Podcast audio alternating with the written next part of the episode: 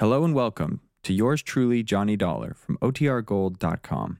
This episode will begin after a brief message from our sponsors. From Hollywood, it's time now for. Johnny Dollar. Alguien le llama de los Estados Unidos. Huh? Johnny? Yes. Pat McCracken, Universal Adjustment in Hartford. Oh, hi, Pat. Now listen, as you requested, I had a man sent out to Mrs. Lanfear's Long Island home to see if she'd return. I suspicion wrong, Pat. She's still here, very much so. Will you listen? Shoot. The man was a little over-ambitious. Let himself into the house through a basement window. So? While he was there, the telephone rang. He wasn't crazy enough to answer it. Crazy like a fox. It was long distance from right where you are now, San Juan del Perro.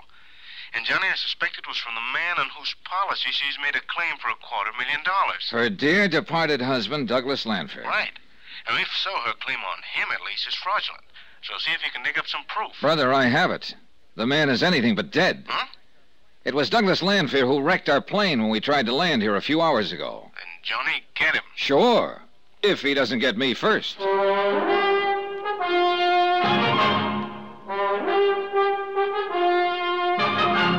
Tonight and every weekday night, Bob Bailey in the transcribed adventures of the man with the action packed expense account. America's fabulous freelance insurance investigator. Yours truly, Johnny Dollar.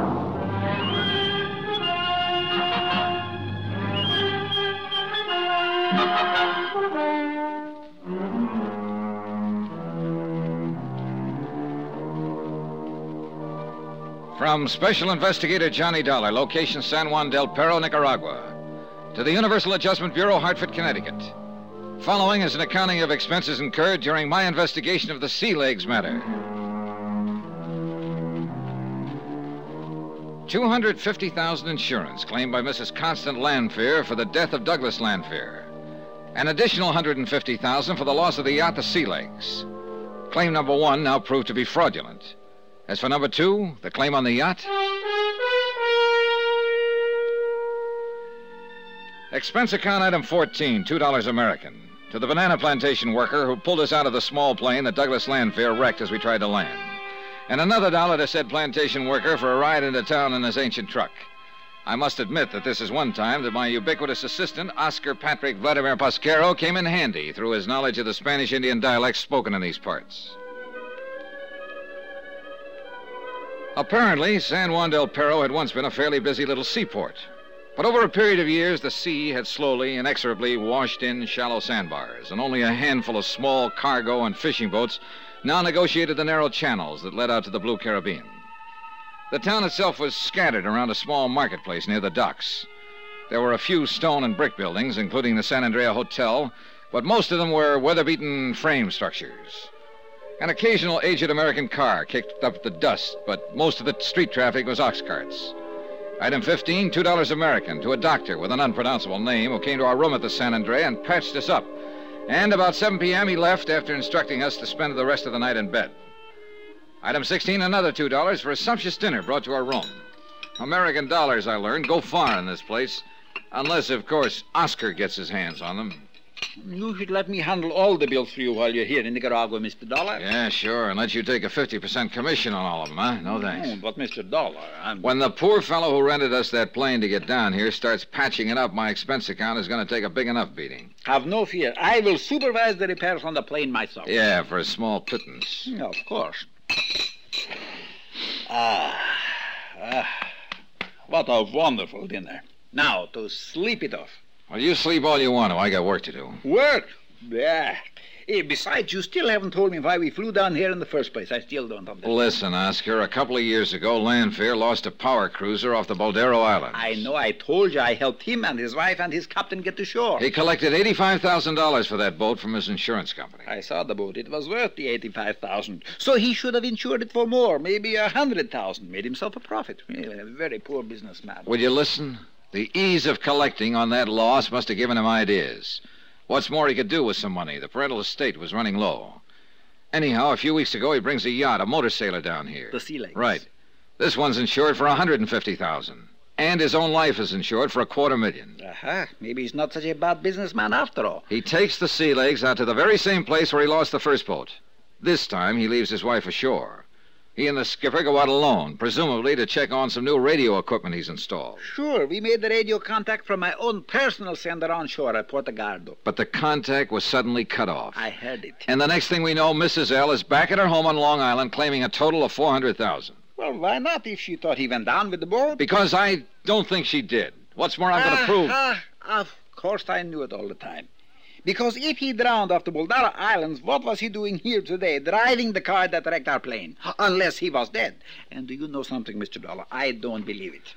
Oscar, there was somebody in the cabin of that other plane waiting to take off with him after he smashed our landing gear. You didn't see who? No, but I'll give you odds it was constant Lanfear. Another thing, she said that when the sea legs went down, she heard it go over the radio. You said that the signal just suddenly cut off. Mr. Dollar, you don't think the yacht was wrecked at all? Not any more than I think Lanfear went down with it. Then where is it? Well, I have a hunch it's right here in San Juan del Perro. Yes, but wouldn't everybody know the boat? Oh, Oscar, one of the oldest insurance rackets in the world is to fake a shipwreck, take the hull to some obscure foreign port, dress it up in new paint and rigging, then put it to sea again. Now, why didn't I think of such a good Now, if I remember rightly, I spotted a couple of old shipyards down here when we circled the land. Uh, yeah, sure, but there's only one that does any work. Do you know where it is? Of course I do. You see how invaluable I am to you? Then that's where we're going right now. Uh, but, Mr. Dollar, what if you do find the boat? What do you mean? Eh, Mr. Lanfear has already flew the goose. He, he took off in that other plane after we cracked up. Look, we'll take things as they come along. Right now, while we're here, I want to look for that yacht.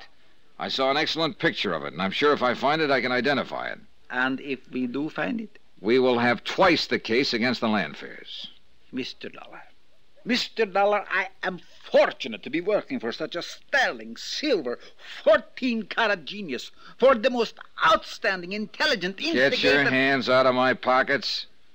There's one other thing I'd like to find. One person, unless Lanfear murdered him. Who? His one man crew. Oh, Ramon Gonzalez. The, the same man as on the first trip. Well, if he was allowed to live through the first wreck, he was probably in cahoots with Lanfear and therefore is still around. Would you recognize him if you saw him? Maybe so, maybe not. The, the first he was big and fat. Uh, the second he was skinnier. He, he wore a beard on his face. If he's changed again, yeah. Oh, you're a lot of help. I thought you never forgot a name or a face. But, Mr. Dollar, him I never made any money off of. Well, come on, get into your clothes and let's prowl around the shipyard.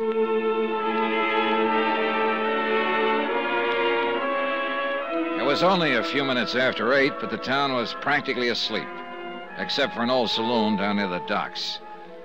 Quietly, so not to disturb the snoozing night clerk, we let ourselves out of the hotel and headed for the waterfront. The night was clear and moonlit, so we had no trouble finding the way. I glanced hopefully into the open door of the dockside saloon as we passed it, and I chuckled at the incongruity of the music blaring away. But of course, saw no one that. Wait a minute, Oscar. Yes, sir? At that table in there drinking beer. Hey, can one of them be the Ramon Gonzalez you mentioned? So who can tell from here? In San Juan del Perro, there must be a hundred who are skinny and wear a dirty little beard on the face. Could you tell from close up? Sure. Would he recognize you?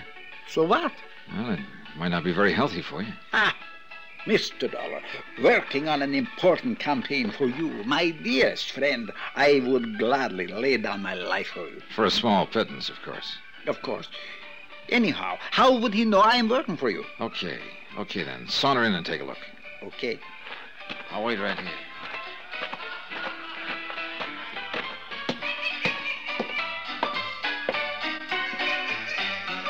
Good evening, gentlemen. Uh,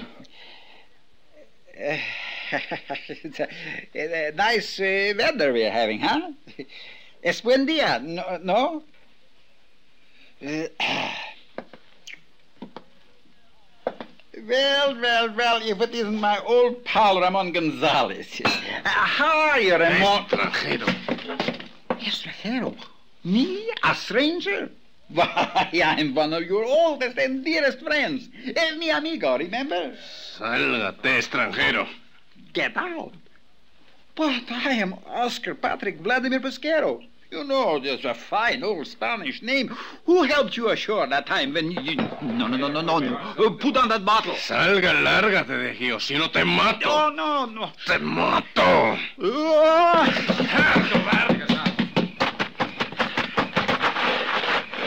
Mr. Dollar. Mr. Dollar. Yeah, I don't think they liked you to interrupt their little beer party. He, he threatened me with a knife. He said he would kill me. Is he Ramon Gonzalez? Who? Yeah, oh, yes, yes, I'm sure of it. You see, Mr. Dollar, he did not go down with the ship. You're telling me. Well, aren't you going to do something about him? Later, if I locate the sea legs. Cautiously, quietly, looking back over my shoulder now, we prowl through the old shipyard. And finally, led by the smell of fresh paint, I found it. The once clean white hull was painted a gaudy red and blue and given the appearance of age. The mahogany rail and taffrail had been replaced with iron pipe. The beautiful teakwood deck painted a dirty gray. The wheelhouse had been moved, the cabin altered, even the mast, bowsprit, and general rigging changed. Stanchions, cleats, all the hardware that had once been polished bronze was now corroded or painted over. All in all, a quick, very thorough job of disguise, of change, from a graceful, expensive yacht to a rather weary looking fishing schooner. But it was the sea legs, all right. I would never believe it, Mr. Dollar. I, I, I never would have recognized it. Are you sure? Wind your hand over the transom here. Hmm? You can feel where the lettering has been painted over. It'll strike a match so I can see. Better not. Somebody. It's too late now. But do you see where the outline of the lettering is underneath this last coat of paint? Sea legs. But it was such a beautiful boat, and now it looks like like a dirty old tramp.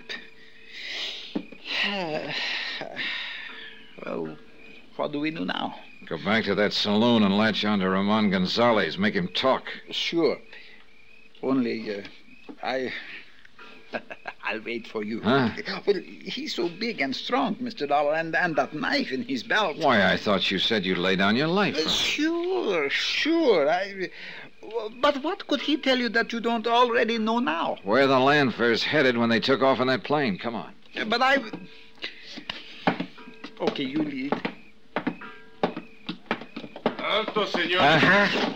Mr. Dollar, it's him. You light a match to show me the way. Gracias. I was afraid of that. Look, the knife in his hand. Oscar, if he makes one move to throw it, pull the trigger. Trigger? What Yo, trigger? have I gun? No, no, no, no, I swear I. But I have a couple of fists. Ah!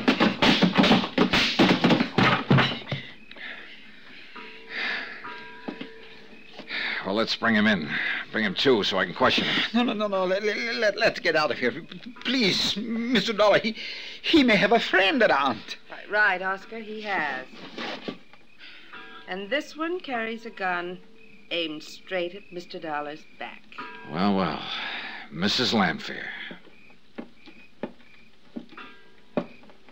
Surprised, Johnny?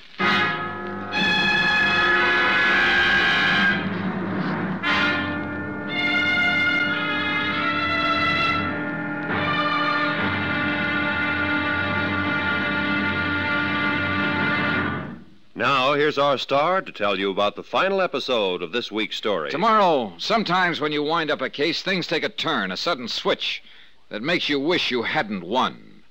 Join us, won't you? Yours truly, Johnny Dollar.